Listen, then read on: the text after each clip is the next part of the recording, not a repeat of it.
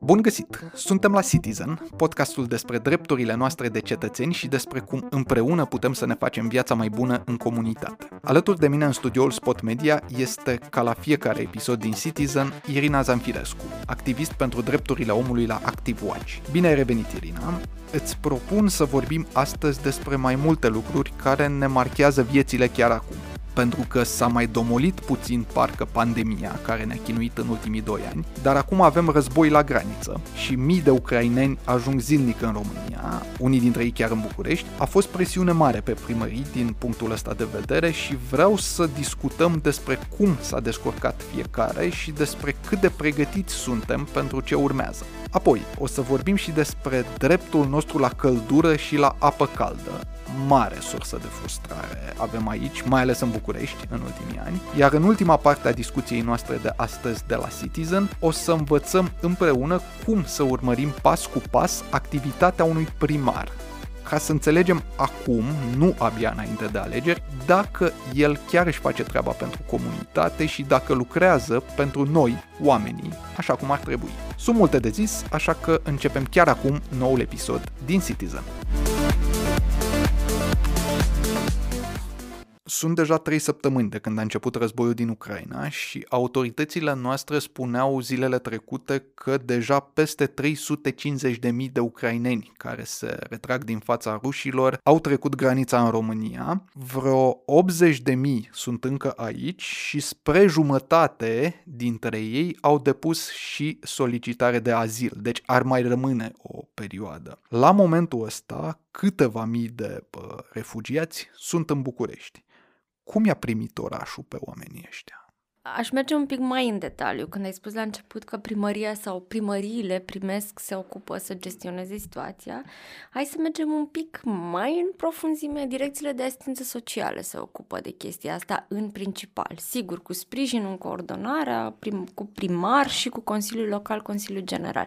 Mi se pare important să spunem că direcțiile de asistență socială se ocupă de asta, pentru că poate, după ce trece această situație absolut dramatică, ne întoarcem un pic pic la începutul de dezbatere din decembrie pe subiectul ce facem cu Direcția de Asistență Socială a Municipiului București. Subiect inițiat de PNL, căruia îi se părea că această instituție nu prea uh, își are rostul. Trebuie reașezată, trebuie să îi se ia dintre, uh, dintre atribuții. Uh, ce face acum Direcția de Generală de Asistență Socială, la cum se vede, cel puțin, este să ducă mare parte din greu situației. De exemplu, din ce știu eu, coordonează centrul din Gara de Nord, unde se întâmplă, cred că e unul dintre punctele cel mai um, intens um, trafic. Pe acolo, practic, intră marea parte dintre refugiați. Uh, Direcția de Asistență Socială a Municipiului București știu cel puțin două organizații non-guvernamentale care s-au parteneriat cu uh, uh, această Direcție de Asistență Socială. Romanian Angel Appeal, care a făcut un centru de zi pentru copii, pentru copii de refugiați okay. care au nevoie de niște, inclusiv sunt acolo cadre didactice din Ucraina și care cumva fac activități cu copiii pentru că nu mm-hmm. trebuie într-un fel să-i uh, rupem de contextul ăsta absolut dramatic pe cei mici uh, și caruselul, caruselul care a preluat din nou uh, un centru care era uh, pentru persoane fără de post în urmă, înainte de pandemie, acum este un centru de tranzit, din nou prea familii de refugiați cu copii, începând cu cazare, cu mese, sprijin logistic pentru transport spre gară, spre aeroport. Totul, din nou, sub coordonarea cumva cu Direcția de Asistență Socială a Municipiului București. Asta în paralel cu amenajarea la Romexpo, a unui centru absolut uriaș pentru primire de refugiați în cazul în care uh, nu o să mai facă față infrastructura deja existentă. Ce aș vrea să reluăm din nou ca discuție după ce se va termina uh, situația asta dramatică, este că direcțiile de asistență socială reprezintă în absolut orice oraș din țara asta infrastructura critică pentru uh, instrumentalizarea, operaționalizarea ideii de drepturile omului. Pentru că este un moment critic și ei sunt principalii oameni care gestionează, sigur, aș vrea să fie foarte clar, e efortul e uriaș din partea organizațiilor, din partea cetățenilor, din partea... E o mobilizare absolut extraordinară pentru că nu cred, sincer, că se putea altfel decât așa. Efortul e atât de mare, volumul de oameni e atât de mare, nevoile lor sunt atât de numeroase încât nu se poate să o faci printr-o singură instituție. Cum se întâmpla până acum cu România nu are un istoric foarte fericit de gestionarea refugiaților. Adică, dacă vă amintiți, cred că nu a trecut un an de când vedeam imagini din Timișoara cu refugiați care erau alergați de poliție pe străzile din Timișoara. Au fost probleme foarte mari în România de drepturile omului, de lucruri de bază pentru refugiați. Nu eram pregătiți sub nicio formă pentru așa ceva, instituțional vorbind, la nivelul, așa cum arăta arhitectura legală, la asta mă refer. Singura modalitate, singura um, structură prin care ar poate să funcționeze pentru un volum atât de mare de oameni este asta în care e acum cu cetățeni, cu organizații, cu direcții de asistență socială, cu ministere care să lucreze sigur există sincope, există probleme, dar mi se pare că se rezolvă atât de repede tocmai pentru că suntem atât de mulți cu diverse pă, lucruri de sărit în ajutor, diverse expertize, încât se găsesc soluții în această fază destul de rapid.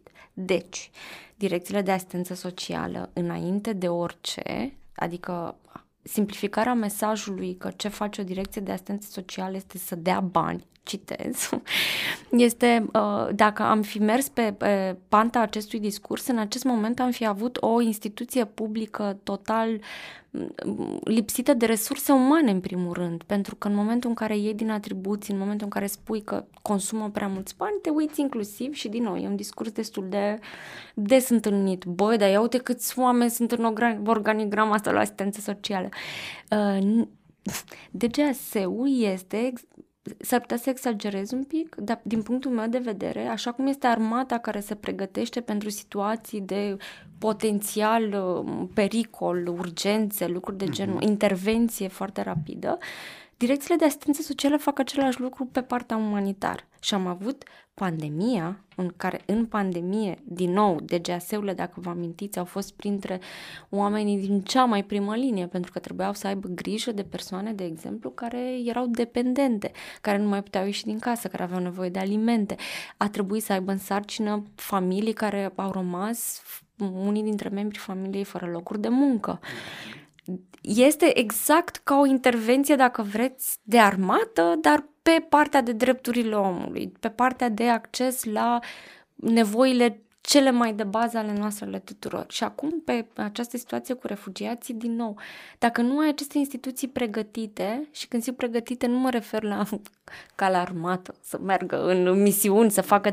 Mă refer la pregătite ca număr de angajați, pregătite ca inclusiv stăteam și mă întrebam când a fost o discursul la foarte agresiv împotriva asistenței sociale, um, înainte de așezarea bugetului mhm. primăriei capitalei.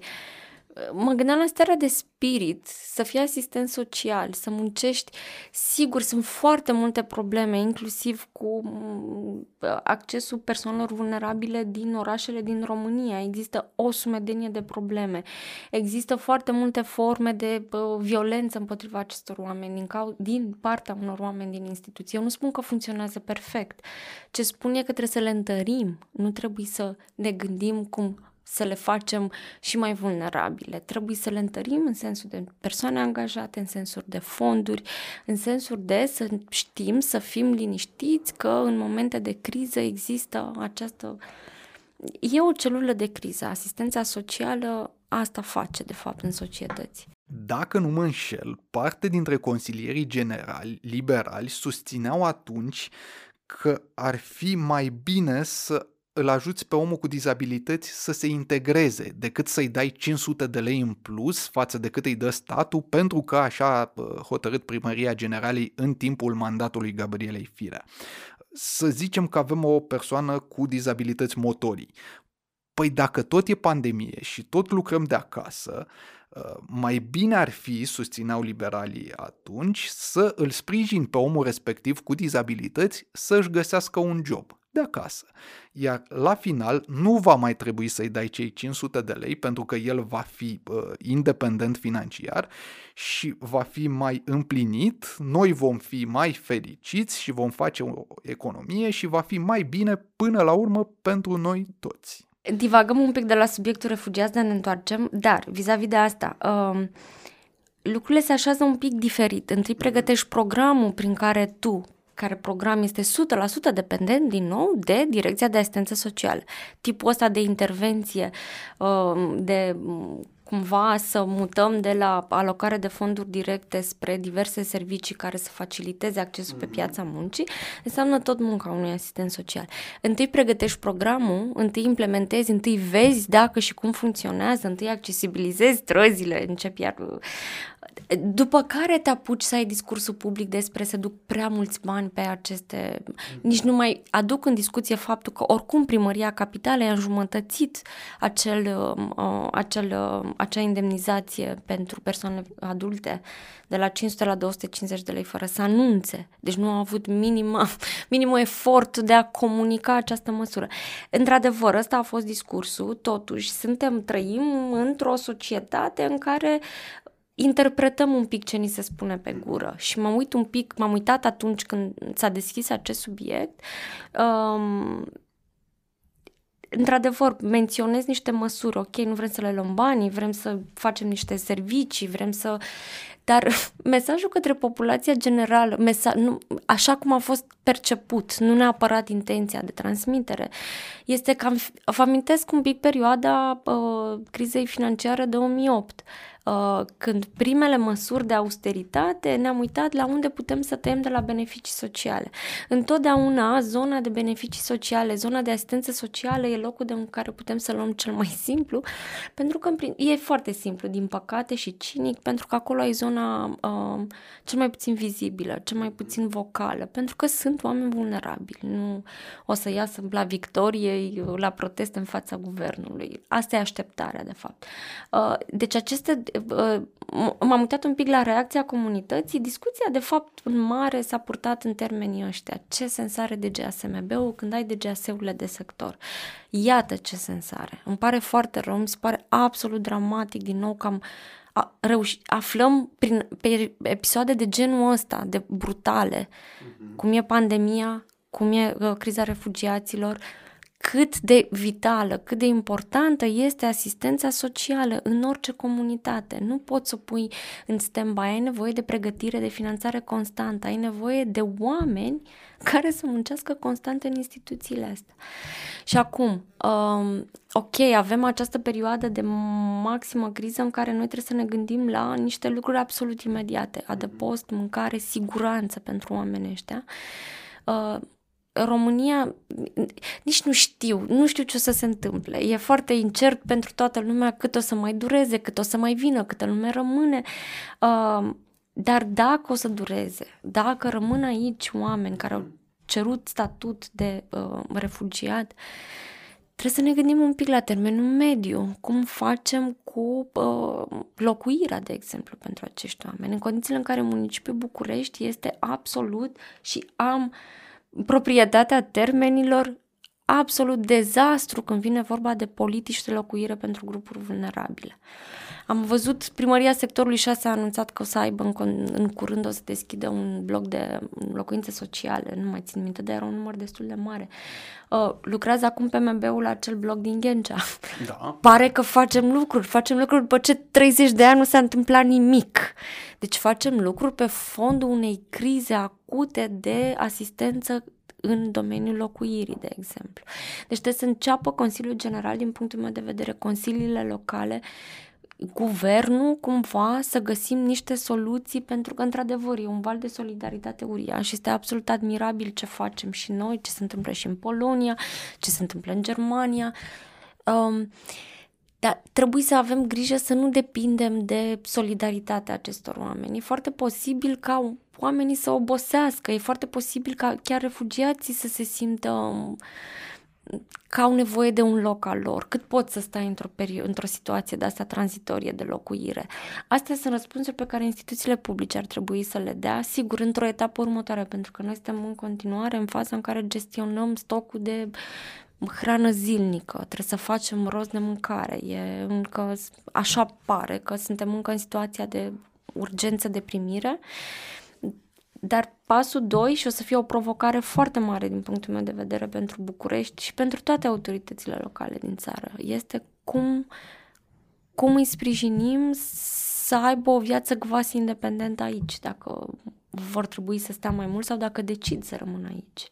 Că la urma urmei pot face și asta în funcție de cum se termină lucrurile acolo. Și cei mai mulți, până la momentul de față, au decis să nu rămână aici. E lesne de înțeles cu dusul mai departe. De exemplu, că din nou mă uit un pic pe mă, grupurile astea de comunica- de, de pe Facebook, de organizare uh, și mă uitam un pic la comunicarea care vine dinspre oamenii care vor să sprijine din Germania, de exemplu. Germania e un stat care are niște politici pentru integrarea refugiaților testate și răstestate de ani de zile, pentru că ei au, au ca politică de stat de foarte mult timp uh, această idee de solidaritate, de sprijin, de uh, să primim refugiați. Este un exercițiu pe care România nu l-a făcut până acum, din păcate.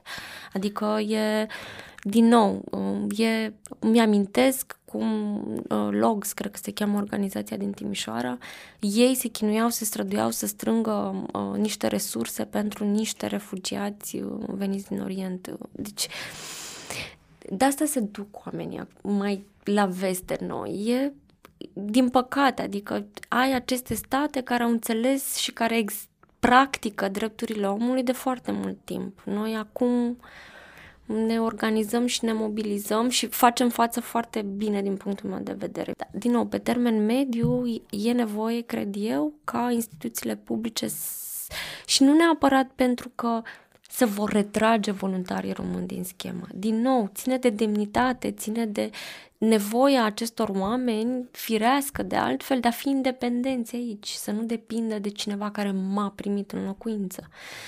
De asta zic, or să fie în etape. Mhm. De unde valul ăsta atât de mare de simpatie? Așa cum spuneai, în urmă cu vreun an, vedeam uh, scene cu uh, refugiați care erau uh, fugăriți, uh, aproape agresați. De ce sau uh, au, au empatizat România atât de bine cu ucrainenii? Pentru că, spre deosebire de uh, refugiații de acum un an care veneau din Orient, ucrainenii sunt blonzi, sunt ortodoxi, au căței, din, din Orient e greu să vii cu cățelul. Um, suntem cumva mai apropiați în vreun fel unii de alții sau de ce ne-am mobilizat atât de uimitor de, de mult și de frumos. Mi-e foarte greu să-mi dau neapărat cu părerea. Ce pot să vă spun e că, de exemplu, una dintre... Mă uit acum la cine ajută din jurul meu. Suntem toți oameni uh, pe care nu-i bănuiesc nici măcar de rasism vis-a-vis de că sunt blonzi. Deci eu nu cred că oamenii ăștia uh, n-ar fi ajutat și în cazul, în cazul sirienilor. Uh, deci, pe de-o parte, e, e vorba de un volum foarte mare, e vorba de faptul că ei ajung în, ajung în București, unde mare parte din, din nou mă uit la ce se întâmplă din păcate în jurul meu. Bine, și în celelalte orașe, dar în Timișoara, de exemplu, ajung mai greu și clar ajung doar în tranzit ca să plece din țară. Uh, deci nu, nu pot bănui că e un motiv general pot să mă uit într-adevăr ca discurs, uh, îmi amintesc când era vorba de sirieni, uh, de discurs de, într-adevăr, uh, rasist, din păcate. Din nou, nu din partea oamenilor da. Uh, care, pe care îi văd acum hands-on pe situație. Uh, S-ar putea să fie volumul foarte mare, s-ar putea să fie profilul, pentru că sunt mame cu copii, sunt persoane vârstnice, sunt categorii mult mai vulnerabile și sigur nu o să exclud, nu o să exclud uh, ipoteza rasismului. Asta rămâne, din păcate, și nu e ca și cum e un secret. Adică noi în România, în continuare, avem, de exemplu, din zona educației, dacă vă amintiți, scandalul de acum câțiva ani din Brăila cu copiii de acolo și cu accesul la educație și deci noi în continuare avem probleme de rasism sistemic, din păcate, pe aici, pe acolo. Deci e o ipoteză. Mi se pare foarte curând și mi se pare că ajungem într-o zonă acuzatoare, nu știu dacă e cazul. Um, da, e posibil să fie câte un pic din toate astea, nu știu, nu-mi dau seama care să fie cauza. Ce aș vrea totuși să învățăm din treaba asta este că, de fapt, uh, un refugiat este prin definiție o persoană vulnerabilă, sigur unele sunt mai vulnerabile ca altele, dar trebuie să plecăm de la premisa că absolut oricine ajunge aici în această ipostază are nevoie de sprijin. Nim- nimeni nu fuge dintr-o zonă de conflict altfel decât foarte speriat și altfel decât cu nevoia acută de sprijin uh, din partea locului în care ajunge. Este treaba primăriilor să ajute în situația asta? Am văzut păreri diverse. Ehm, ca niciodată, cei mai mulți dintre primari par să se fi uh, mobilizat uh, la timp sau chiar mai repede decât ne așteptam. Uh, îmi amintesc de ședința de Consiliu General în care un consilier USR i-a cerut primarului general să vină în decurs de o săptămână cu niște cifre clare și cu un plan. E, Nicușor Dan s-a retras din ședință câteva ore, după care a venit cu datele respective. Nu știu, 3, 4, 5 ore. Uh, s-au luat măsuri și în zilele care au urmat. Uh, s-a amenajat centrul din uh, Gara de Nord, uh, s-au pregătit diverse spații, mese și așa mai departe, tot ce, ce a fost nevoie acolo. Um, primarul sectorului 1 a venit imediat în față și a fost unul dintre cei mai prezenți în criza asta. L-a sunat pe Vitali Klitschko, primarul Kievului și a promis ajutor. Pare că în ultima vreme cea mai mare parte a timpului primarului sectorului 1 este alocat în direcția asta a, a ajutării, a, mă rog, sprijinirii refugiaților. Primarul sectorului 2, Radu Mihaiu, a ieșit inițial cu atitudine rezervată, dar acum văd că în permanență caută voluntari, încearcă să, să ajute și să, să susțină, dar au fost și primari mai puțin prezenți aici. Cum e mai bine să procedezi ca autoritate publică, să sari și să fii în permanență în față și să pui pe Facebook tot ce faci, sau să fii poate puțin mai rezervat, sau să nu te bagi și să lași guvernul să se ocupe? Opțiunea nebăgatului, din punctul meu de vedere, nu există. Este o criză umanitară în care fiecare, că discutăm despre persoană fizică, persoană juridică, entitate comercială, că discutăm despre instituție publică, uh, fiecare cred că ar trebui să-și asume sigur în limitele fizice și financiare posibile tot ce ar putea să facă pentru această situație. E una dintre cele mai de criză situații din România, cel puțin de când sunt eu adult și pot să mă uit critic la ce se întâmplă în jur. Um, să aștepți ca guvernul să facă asta, mi se pare că ar fi, adică e nevoie de foarte multă descentralizare în sensul de, și mai mult de atât, cred că e nevoie de foarte multă flexibilitate, pentru că uh, dacă ne așteptăm să facă guvernul niște achiziții, niște trece criza refugiaților, practic. Deci nu, cred că uh, această uh, structură cu DGAS-uri, primării, organizații cetățeni, companii funcționează și uh, cât o să mai meargă ar trebui să fie menținută. Din nou, cu costuri foarte mari pentru unele persoane care sunt absolut extenuate după săptămânile astea pentru că au stat constant într-o formă sau alta în contact cu această situație. Cu privire la cum ar trebui să comunice prima, aici vă mărturisesc că nu știu. Pentru că am văzut pe de o parte că aici acești cetățeni care uh, se uită critic la atitudinea asta de a confiscat politic nu știu cine această situație, ceea ce poate fi adevărat. Mă uit pe de altă parte la alții care critică, bă, dar asta nu face nimic, ce se întâmplă, cum poți să stai deoparte? Și stai și te gândești ca politician, cum o fi mai bine? Cred că e important pentru că uh, să comunici cu gândul, asta mă gândesc că ar fi totuși în varianta optimetică, cu gândul de a încuraja un anumit tip de comportament de solidaritate, că discutăm despre voluntariat, despre donații, despre orice formă de voluntariat, cu bună credință, lucruri de gen. Adică eu, de exemplu, am o mare, mare, mare reținere într-un primar care pune poze uh, cu copii. El și cu niște copii refugiați. Asta mi se pare o situație de încălcare a, chit că ai acordul părinților, nu știi peste 30 de ani unde va fi copilul ăla în viață și cum se va simți să găsească pe internet.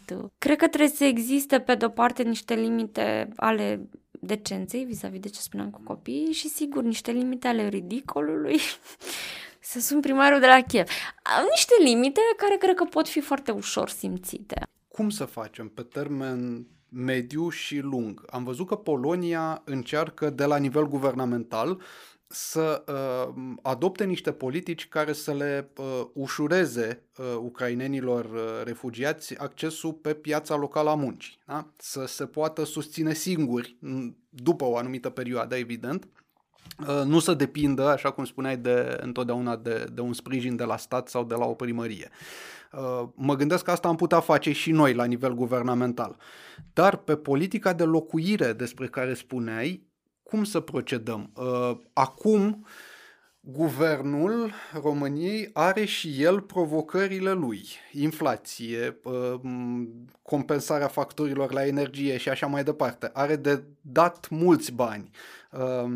La rândul lor, primăriile, cele mai multe dintre ele, au bugetele deja adoptate și-au împărțit banii într-un anumit fel, unora nu le ajung, cum e primăria generală, nici măcar pentru datoriile apăsătoare da? pe care trebuie să le plătească pentru a funcționa.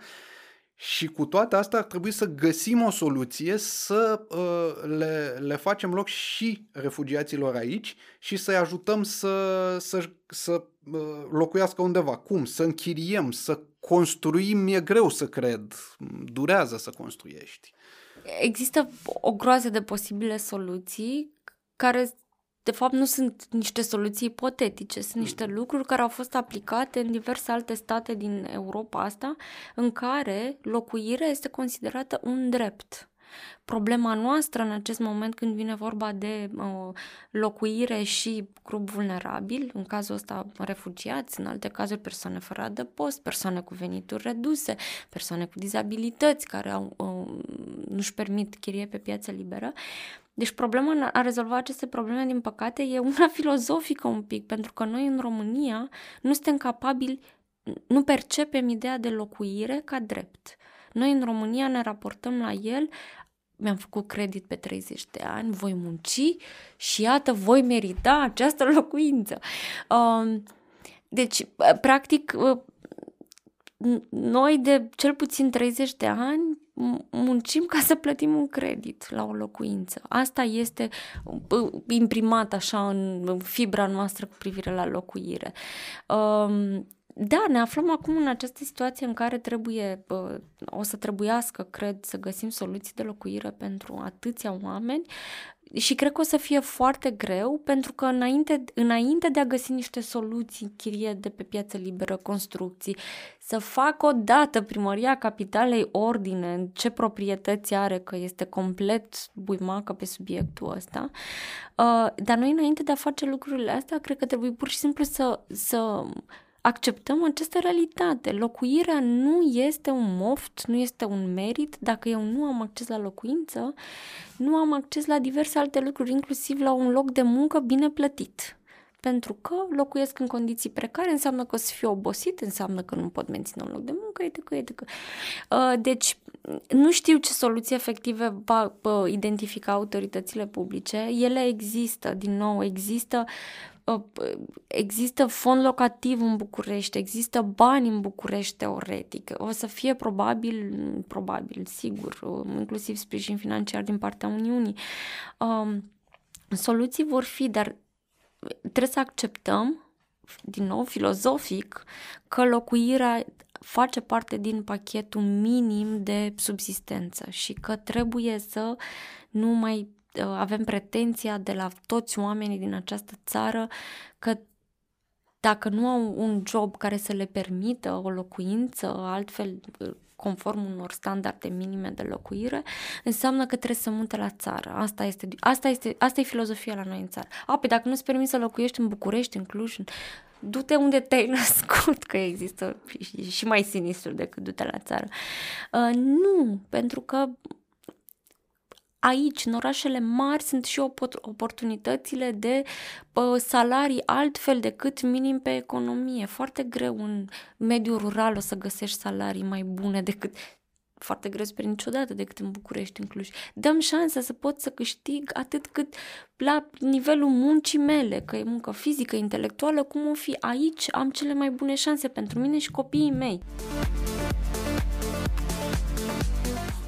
Nu cred să există bucureștean dependent de sistemul centralizat de termoficare ă, care să nu fi rămas măcar o dată zile la rând fără apă caldă și fără căldură. Ă, eu mi-amintesc că am pățit-o toamna trecută, șapte zile consecutive n-am avut apă caldă, mi-a dat viața peste cap, n-am mai ieșit la jogging așa cum ieșeam înainte. Și chiar mă întrebam în perioada aia, e un drept al meu să primesc apă caldă și în funcție de anotimp căldură?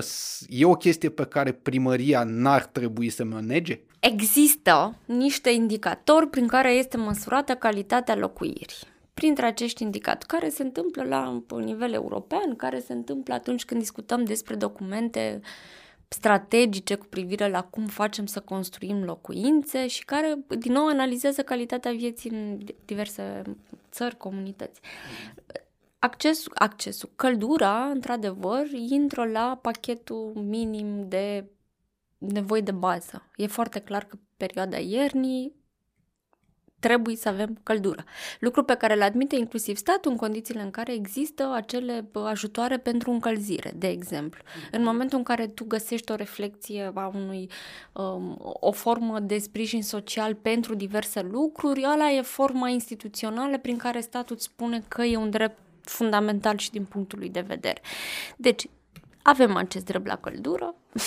Și la apă caldă? Și la apă caldă. uh, problema e un pic diferită, pentru că ne uităm la drepturi din perspectiva uh, accesului vis-a-vis de acel sprijin de, uh, pentru căldură, care se dă familiilor vulnerabile. În mod din nou, filozofic vorbind, când mă uit la un drept și mă asigur ca el să fie respectat, mă uit la grupurile vulnerabile, mă uit la persoanele care au venituri mici sau deloc și nu își permit accesul la acele drepturi. Ce se întâmplă la noi în București este inedit.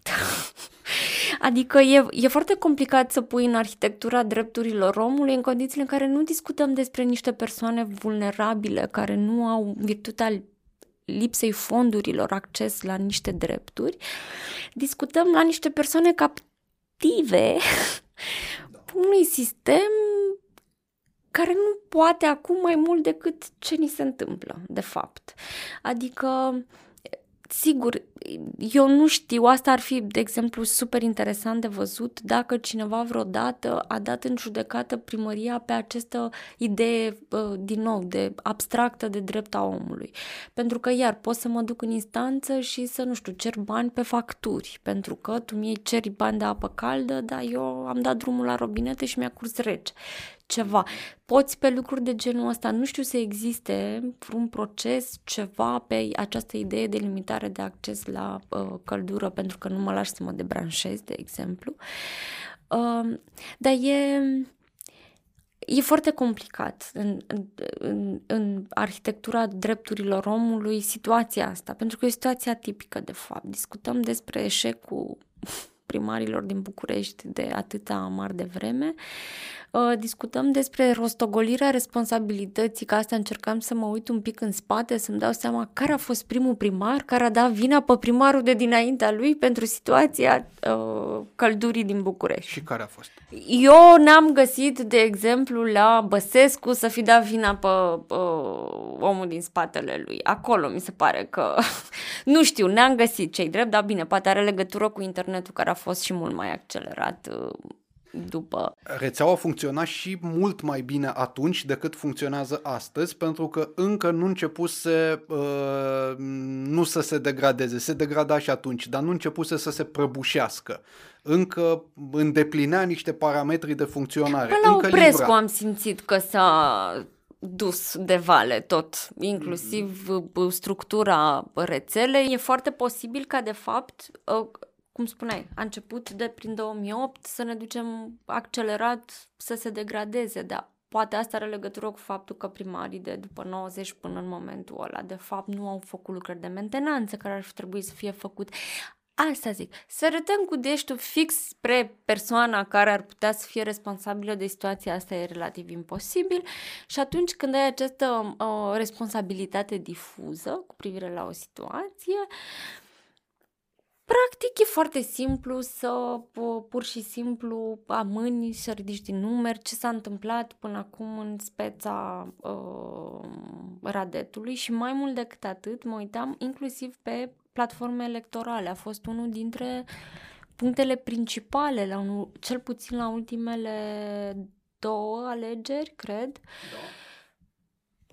Principal punct, cum ce facem cu rețeaua pentru că a devenit o problemă foarte mare. Adică, uh, ce vreau să spun e că un pic de tot amintiți-vă protestul din fața primăriei cu ligheanele. Ceea ce mi s-a părut acolo foarte nepotrivit din punctul meu de vedere era că dacă erau niște cetățeni, ceea ce au și fost, au fost și cetățeni, absolut minunat, sigur, trebuie să protestăm pentru că e o situație critică, dar ca politician să exploatezi, că am avut și niște politicieni cu Ligian în fața primăriei. Uh, deci, cumva, din păcate, am ajuns cu tema asta și într-o mică zonă de populism și să exploatăm un pic această situație. Um, pentru că e una dintre problemele fundamentale ale Bucureștiului. Este clar pentru absolut toată lumea. Și uh, vis-a-vis de uh, subvenție, pentru că, uite, și aici legăm un pic și de buget. Uh, că am văzut foarte multe discuții despre cum, bă, dar primăria nu trebuie să mai acopere atâta subvenție, că, uite, oamenii cu centrale plătesc, nu subvenționați, nu plătește... Da, da, sunt două situații aici. Pe de o parte, dacă tu ai o furnizare de agent termic absolut praf și tu chinuiești niște oameni de, cum spuneai tu, șapte zile, n-ai mai alergat, deci clar, tu îți schimbi niște comportamente pentru că ai niște probleme cauzate de primăria capitalei de-a lungul timpului, nu zic. Um, deci tu ai această situație absolut catastrofală și chinuiești niște oameni și să-i pui să plătească integral, mm, unu, și doi, pe tine, ca autoritate publică, te interesează foarte mult să menții cât mai multă lume în sistem. Uh, și de aici cred că și imposibilitatea de debranșare sau în momentul de față debranșarea din sistem e cel puțin greoaie, spre imposibilă din punct de vedere legal. Dar te interesează să faci asta pentru că, pe de-o parte, ai nevoie de o formă de predictibilitate, adică e o rețea, nu poți să o întrerupi aici, colo, ea trebuie să funcționeze și doi, în valorile de poluare, adică noi suntem un oraș care suntem cu infringementul de mediu pe ceafă, uh, nu-ți vrei ca orașul, nu vrei ca orașul ăsta să fie plin de centrale individuale. Forma uh, tipul ăsta de subvenție este o formă de, uh, inclusiv de protecția mediului, asumând că ce se întâmplă în ceturi este uh, compliant cu mediul. Vis-a-vis de asta cu el, ce nu cred că e, e important în, în toată construcția situației pe termoficare, faptul că e una dintre acele situații în care ai doi actori, mhm. primăria capitalei și guvernul care sunt importanți și relevanți pentru rezolvarea problemei. Din păcate, asta s-a transformat de foarte multe ori în uh, mici forme de uh, faultare politică între guvern și primărie. Eu am auzit de foarte multe ori pe Gabriela Fire spunând că e un blocaj la guvern, la fel cum guvernul spunea că la primărie e o situație, deci aceeași zăpăcire, învăluire, de nu înțelege nimic cetățeanul, dar cum și acum, în momentul de față, din ce știu eu, ă, guvernul încă nu a dat ok pentru sprijinirea financiară pentru plata subvenției pentru București, de exemplu. Dacă, a sprijini, dacă sprijină în vreun fel cu bani în viitor, da, capitalei? Dacă, nu, nu, deci Asta, în condițiile în care uh, Nicușor Dan a spus că parte dintre fondurile pe care le plătește pe subvenție, dacă l-ar ajuta guvernul să sprijine un pic plata facturilor, ar putea să o relocheze spre uh, infrastructura uh, critică ce trebuie înlocuită. Da, sigur, în momentul de față te uiți un pic la cum arată guvernul, te uiți un pic la cine e primarul și cine l-a pus acolo și te gândești și politic găsești o explicație pentru ce se întâmplă, din păcate.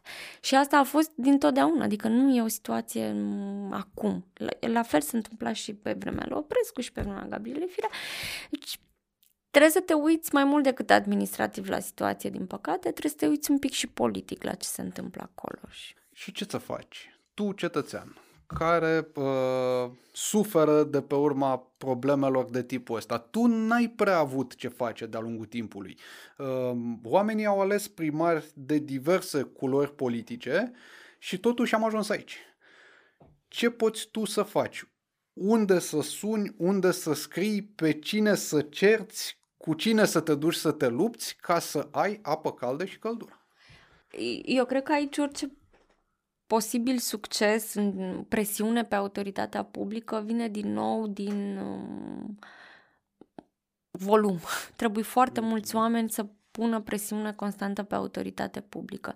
Pe mine, sincer, m-a surprins foarte tare să văd atât de puțini oameni în fața primăriei uh, protestând pe de o parte, cred că e nevoie să existe, uite, din nou, nu știu să existe și dacă există și noi nu știm de ea, înseamnă că e o problemă, o formă de asociere a tuturor cetățenilor care sunt nemulțumiți și aici mă refer la o asociație sau mă refer la uh, că noi avem în România o superputere care din păcate a putut să fie exploatată doar politic.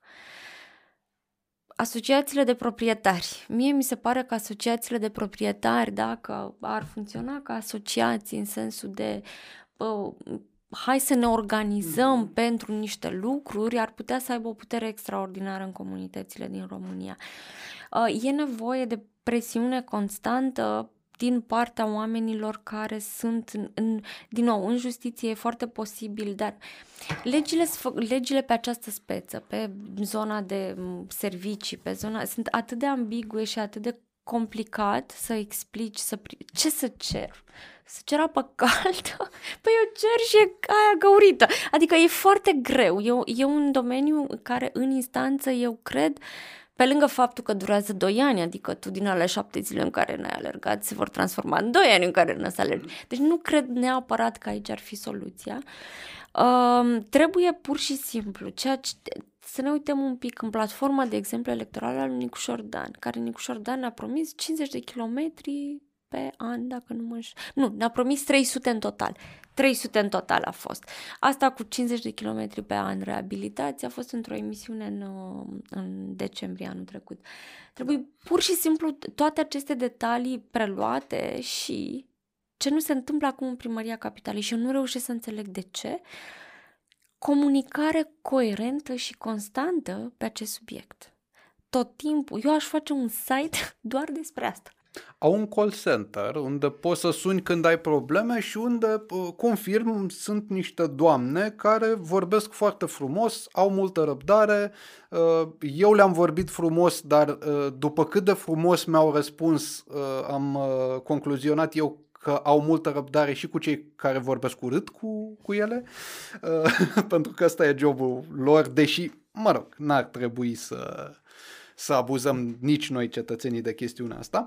Um, comunicarea uh, avariilor mi se pare mie că e mai bună acum. Adică dacă te uiți pe site-ul Energetica sau uh, accesezi aplicația, au și o aplicație, uh, parcă înțelegi un pic mai bine despre ce e vorba asta nu-ți dă apă caldă și nu-ți dă căldură. Și nu-ți dă orizontul de așteptare cu privire la, nu așteptarea următorului duș, așteptarea perioadei în care nu o să mai fiu stresată să mă uit când pot să fac următorul duș. Eu cred că și am auzit de foarte multe ori tipul ăsta de discurs. Băi, pot să înțeleg, e varză, nu-i vina primarului de acum. Dar dăm, zim să înțeleg cât trebuie să mai trec prin chestia asta. Nu în sensul de de la o avarie la alta. Un orizont de timp um, pentru soluționarea completă a situației. Adică eu locuiesc în zona X, vreau să știu în momentul de față tu când preconizezi că reabilitezi toată rețeaua de care eu depind în zona X. Adică când mi se termină complet problemele. Eu cred că dacă oamenii ar fi hrăniți cu tipul ăsta de informații, acum dacă vrei să te uiți care e proiectul primăriei cu privire la Radet, zim tu la Radet, la termă, cum faci? Unde găsești informația? Cu privire la ce se... Proiectul de reabilitare. Ce vrea să facă primăria? Care-i planul pentru următorul an? Păi, uh, te uiți în SICAP și vezi Sigur, vorbești cu sora mea care are doi copii acum, zi tu ei cum să se uite în SICAP. Asta zic, nu viața vezi. ușoară oamenilor. Trebuie să te uiți în presă, să culegi informații din diverse interviuri. Și dacă răspunsul pe care îl găsești, adevărul, uh, nu-ți place. Pentru că lucrurile sunt, de fapt, uh, din câte văd eu, foarte complicate. Uh, atât Gabriela Firea cât și Nicușor Dan au prezentat uh, fondurile europene ca pe salvarea de la uh, frig și de la lipsa de apă caldă. Încă din momentul în care se făcea trecerea între primari, eu am vorbit cu uh, conducerea de atunci a termoenergetica uh, și cu mai mulți ingineri de, de instalații din companie care mi-au spus uh, da, e adevărat, este foarte important să avem bani. Banii în sine nu rezolvă problema. Uh, lucrările pe care noi trebuie să le finalizăm rezolvă problema după ce le-am terminat. Ori multe dintre ele nici măcar n-au început. Uh, au fost și niște momente uh, jenante din punctul meu de vedere. Mi-aduc aminte că la scurt timp după ce și-a preluat mandatul, uh, domnul Nicușor Dan explica cum țeava nouă de termoficare pe care urmează să o uh, instaleze termoenergetica este elastică. Nu există așa ceva. Uh, cel puțin nu la nivelul ăsta, din câte am uh, înțeles. Uh, domnul Nicușor Dan a promis atunci, pe 15 octombrie 2020 că în 2 ani nu prea vom mai avea probleme cu căldura și cu apa caldă în București. A trecut aproape un an jumate de atunci. Uh, mare parte din ce a promis domnul Nicușor Dan este în cel mai bun caz în stadiu de licitație. Uh, da, unele licitații se anulează, uh, se amână, oamenii ajung în teren și se lovesc de, știu eu, dificultățile și provocările specifice unui șantier. Un primar de sector nu te lasă să spargi strada ca să poți să înlocuiești. Atunci te va lăsa peste șase luni, dar tu pierzi șase luni. Se întâmplă diverse lucruri, nu știu, de natură tehnică și toate lucrurile astea durează și durează și durează și în timpul ăsta sistemul se prăbușește. Dacă răspunsul revenind la ce spuneam mai devreme, este că sistemul ăsta se poate repara în 20 de ani. Ai ieșit ca primar să spui asta? Eu chiar cred că nu se poate repara mai repede de atât, din păcate. Uh, n-aș ieși ca primar să spun asta, dar ce aș face ar fi tot ce ai spus tu cu aș putea, dar nu mă lasă nu știu cine să decoperte strada, să fac săpături, s-a întâmplat. Eu cred că Sigur, oamenii nu vor avea apă caldă și căldură, în continuare va exista disconfort, dar măcar ai o comunicare constantă, măcar oamenii înțeleg, măcar lipsa asta de comunicare nu face altceva decât să te ducă în fața, în zona de suspiciune. A trecut exact o lună de când discutam aici în studio despre cum ar fi optim sau cum ar fi corect să procedeze primăria capitalei, în special atunci când um, își pune bugetul în dezbatere publică, atunci când îl discută cu cetățenii, înainte să-l adopte. Cum au mers lucrurile? Că între timp primăria capitală și-a adoptat bugetul. Au mers cu lacrimi, pentru că n-au mers. S-a întâmplat 100% identic cu anul trecut și cu toți anii din urmă, din păcate. Um, pe mine mă surprinde sincer că Primăria Capitalei nu a făcut nici măcar minim efort de a explica ce scrie în acele tabele absolut complicate pentru poporul general. Uh, sigur, ne-a dat un Excel care oricum este absolut irelevant pentru că în cadrul ședinței în care s-a votat uh, bugetul pentru 2022, Nicuș Șordan a citit un amendament, două, timp de 44 de minute. Un amendament care, practic, 44 de minute să citești fără suflare niște cifre, niște cont, numere de conturi, ceva absolut groaznic, ca cetățean pur și simplu te ia somnul de la minutul 3 încolo. Um, din punctul meu de vedere a făcut quasi irrelevantă varianta publicată pe site, pentru că, de fapt, 44 de minute de amendamente înseamnă că ai modificat substanțial ce ai publicat pe site-ul primăriei. Asta s-a întâmplat la, cu toți primarii de când mă uit la primăria capitalei. Toți făceau așa, iată, facem în continuare la fel. Pe de altă parte, există cel puțin două organizații Funky Citizens și noi, ActiveWatch, care am cerut explicit o dezbatere publică. Și acum, sigur, ce să dezbatem noi public în condițiile în care nu sunt bani? Vor spune unii cetățeni pe bună dreptate. În sensul de, băi, ai o grămăjoară de bani și ai niște cheltuieli care parcă sunt mai mari decât grămăjoara de bani. Ce mai vrei să mai ai în dezbaterea asta publică? Am auzit argumentul ăsta. Păi, Aș vrea să... De, dezbaterile astea publice nu sunt doar niște pretexte, niște contexte, de fapt, în care cetățenii se duc și bat cu pumnul masă că vreau să cuprinzi această cheltuială. O dezbatere publică înseamnă un context în care eu, cetățean, mă întâlnesc cu tine, autoritate publică, și tu mi explici ce ai scris pe foile alea. Pentru că eu nu înțeleg. Nu înțeleg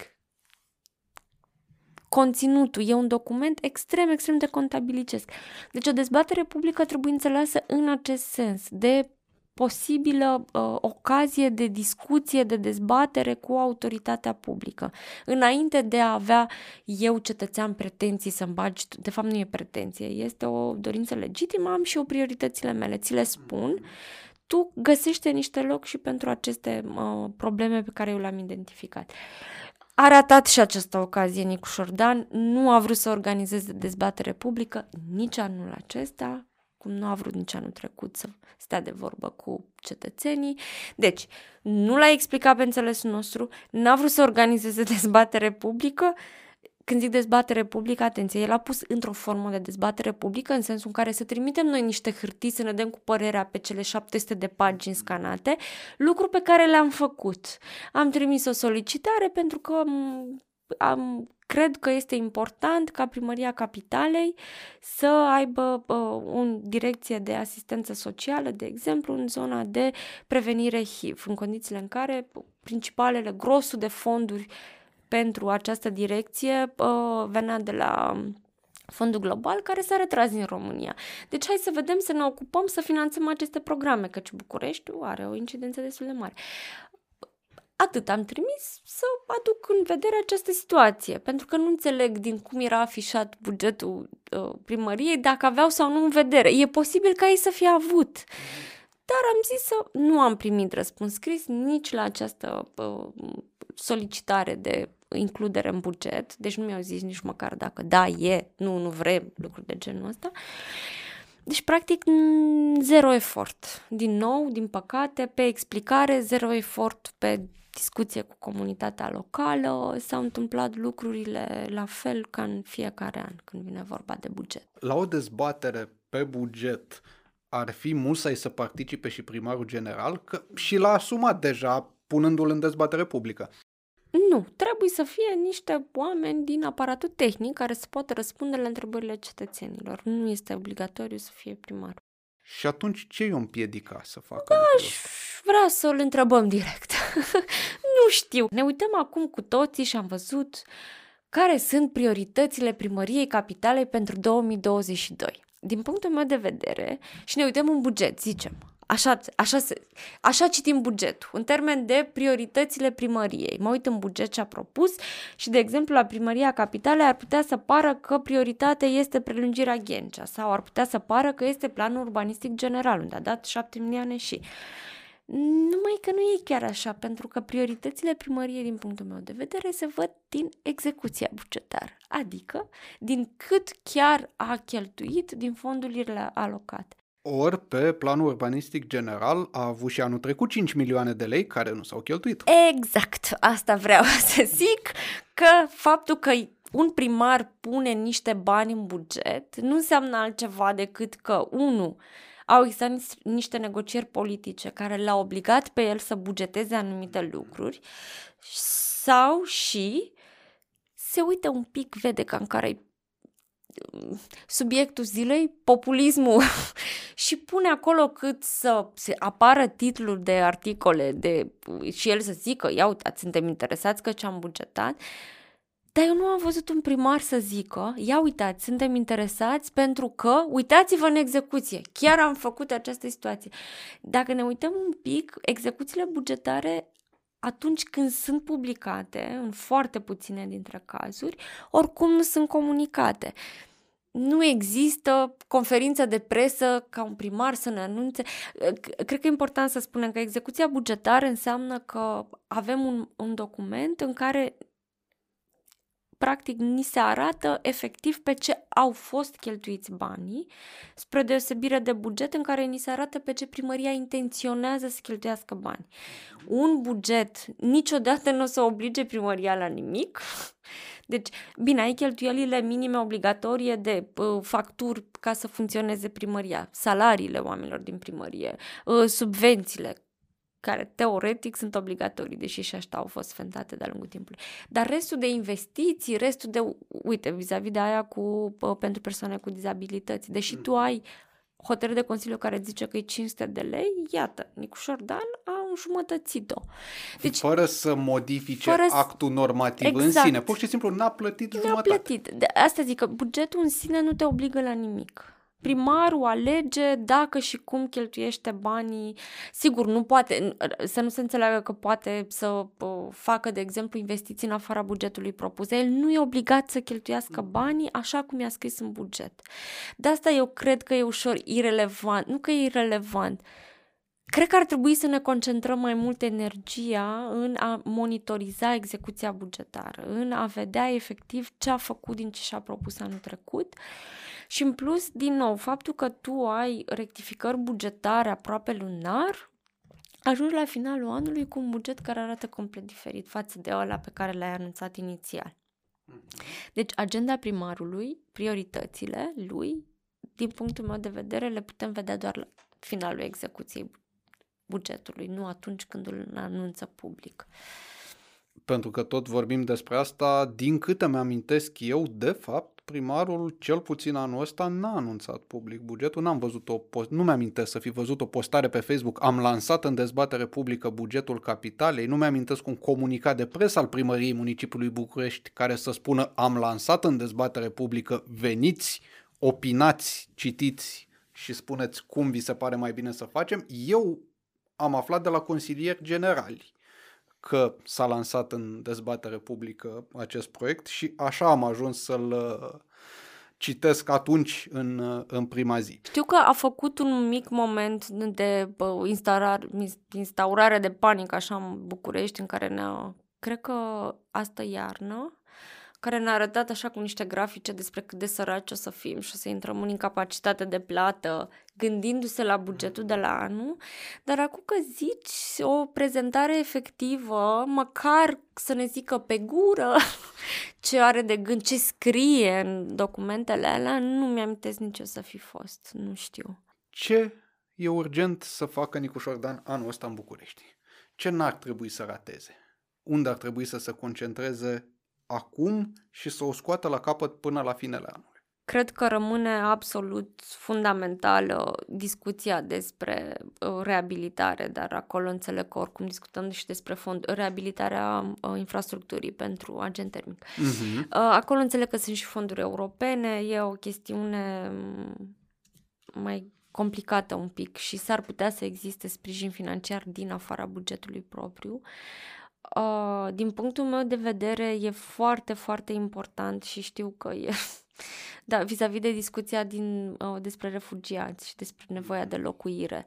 Are asumat un termen pentru blocul de locuințe sociale de la Ghencea. Practic, e primul bloc mare de locuințe sociale făcut de Primăria Capitalei în ultimii mai bine de 15 ani.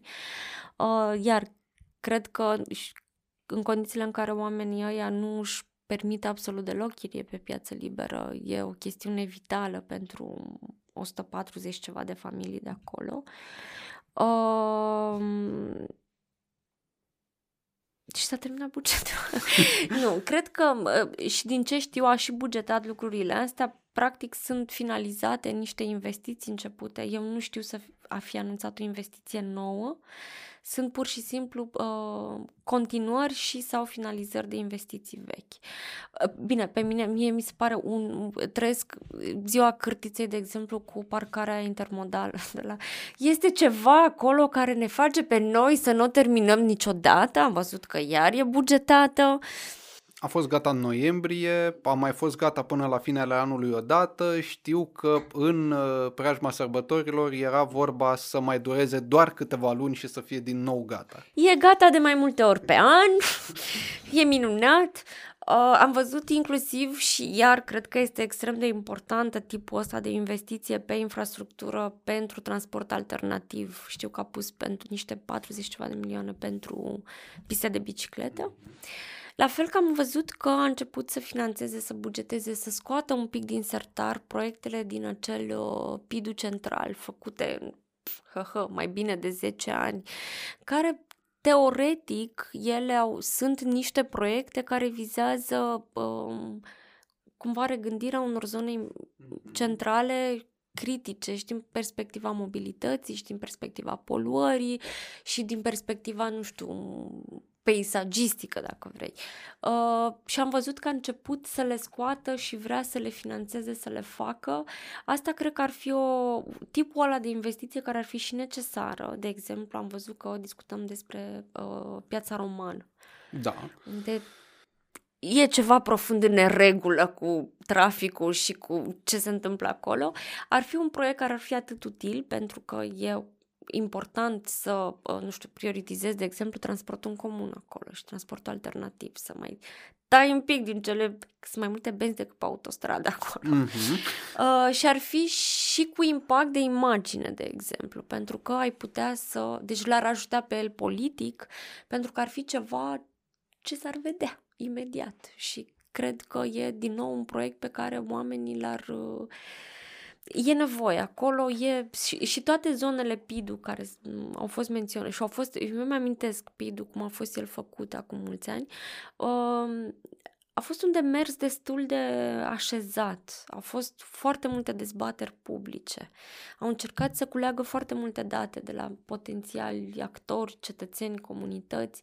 Deci s-ar putea, sigur, s-ar putea să fie expirate anumite lucruri pentru că discutăm de acum foarte, foarte mult timp, dar am văzut că și cred că astea ar putea fi niște proiecte care ar putea să fie implementate de Primăria Capitalei dacă va reuși Nicu Șordan să le uh, financeze în varianta curentă, nu mi-e foarte clar dacă din Angel Salini guvernul va fi de acord să dea bani pentru piața romană, cum spuneai mai uh, devreme.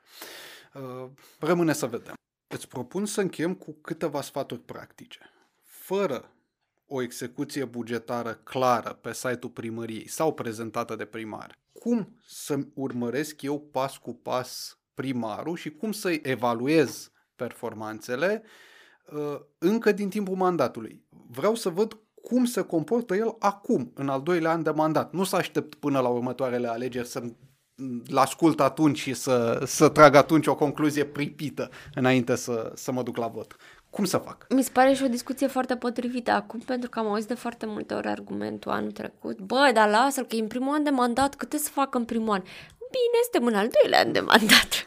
Acum putem să discutăm despre asta. Uh, cred că e foarte important, sigur, nu-mi imaginez că e posibil ca un singur om să aibă o imagine de ansamblu cu privire la activitatea unui primar. E, e mult de muncă, adică e, e un mai, de fapt sunt mai multe joburi la oaltă să faci lucrul ăsta. Cred că e important ca fiecare dintre noi să ne găsim acel domeniu de interes. De exemplu, poate pe unii ne interesează socialul, poate pe alții mediu, poate ce aș face eu este să pornesc întotdeauna de la platforma electorală. Știu că e un document simbolic și nu are nicio valoare juridică, dar în momentul în care mai candidezi odată, vei veni cu o altă platformă electorală. E foarte important ca eu când o să fie în campania electorală, dacă mă întâlnesc cu primarul în exercițiu care vrea un alt mandat la piața Obor, să zicem, și el îmi spune ce are de gând să facă, eu să pot să mă uit în ochii lui și să-i zic, uitați, am citit campanii din platforma noastră electorală de anul trecut, asta, asta, asta n-ați făcut. Ce îmi propuneți noastră acum? Deci m-aș uita foarte atent la, din nou, pe expertiză sau zonă de interes. Nu poți de toate. Nimeni nu poate, nici eu. Mă ajut de diversi oameni care au expertiză complementare și să-mi explice și mie niște lucruri. Uh, și mereu asta aș, să mă uit la acea bucățică care mă interesează, după care cred că e foarte important să ne uităm la proiectele de hotărâre de Consiliu, care teoretic sunt fix, dacă vreți, e forma materială a platformei electorale. Foarte greu poți să faci lucruri ca primar fără să ai o hotărâre de Consiliu. Mă uit să văd dacă hotărârile de Consiliu General sunt în acord și ce anume din platforma electorală bifează și e relativ simplu față de primarii trecuți, pentru că asta este o revoluție a actualului primar. Sunt foarte puține proiecte de hotărâre de Consiliu. Pe vremuri aveam liste de 90-100 de proiecte, că îmi lua două zile numai să le citesc pe toate. Acum e destul de subțirică încă mapa de primar, de hotărâri de Consiliu. Deci eu m-aș uita la hotărâre de Consiliu și să mă uit pe, nu știu, mă interesează mediu, mă uit la toate proiectele care țin de mediu, văd în ce măsură răspunde sau contrazice platforma electorală, după care pasul 3, care este extrem de important din punctul meu de vedere și pe care puțin îl facem, recunosc că nici eu nu-l fac de fiecare dată, să mă întorc și să mă asigur că hotărârile de Consiliu General sunt implementate. Pentru că avem o groază de hotărâri de Consiliu General, nu exagerez, zeci, poate sute de-a lungul celor 30 de ani, care nu au fost implementate niciodată. Da, bine să le promovezi în Consiliul General, că zice acolo în deschiderea Consiliului, când e presa de față, voi face asta, asta, asta, asta, după care nu se mai întoarce nimeni să verifice. Bă, da, a zis cu trei ani că face nu știu ce, ia să mă uit. A implementat sau nu hotărârea aia de Consiliu? Unde te uiți? Te uiți aici, iar trebuie să te uiți înainte de orice. Eu m-aș uita varianta cea mai la îndemână, cerând audiențe, sigur, primarul general nu face asta, dar pot să cer la consilierii generali, pentru că ei, teoretic, ar trebui să aibă și ei în fișa de post să mă, mă asigur că proiectul pe care eu l-am votat în Consiliul General chiar a fost implementat. E în primul și în primul rând în sarcina consilierilor, din punctul meu de vedere. Deci să cere audiență la consilieri, să face acele, acele cereri de informații de interes public, care, iar, e unul dintre cele mai de, la îndemână instrumente, adică avem o lege care spune că oricine din țara asta are dreptul să primească informații care țin de viața comunității, de bani publici. De exemplu, dacă și cum o hotărâre de Consiliu General a fost implementată, este o chestiune de interes public. Deci poți să ceri Aici e foarte mult arbitrar, uneori ți se răspunde, alteori nu, uneori ți se răspunde foarte niște cuvinte de nu înțelegi nimic. De asta eu cred din nou că o variantă directă și eficientă este audiența la consilieri. Irina, îți mulțumesc pentru că ai fost astăzi alături de noi aici în studioul Spot Media, iar pe voi, cei care ne ascultați, vă invit să vă implicați în comunitățile voastre. Iar dacă aveți întrebări sau întâmpinați probleme, să ne scrieți pe adresa citizenarondspotmedia.ro. Găsiți adresa asta și în textul care însoțește podcastul pe site-ul spotmedia.ro. Noi o să vă răspundem cât putem de repede, pentru că Citizen e despre și pentru voi, cetățenii. Pe curând!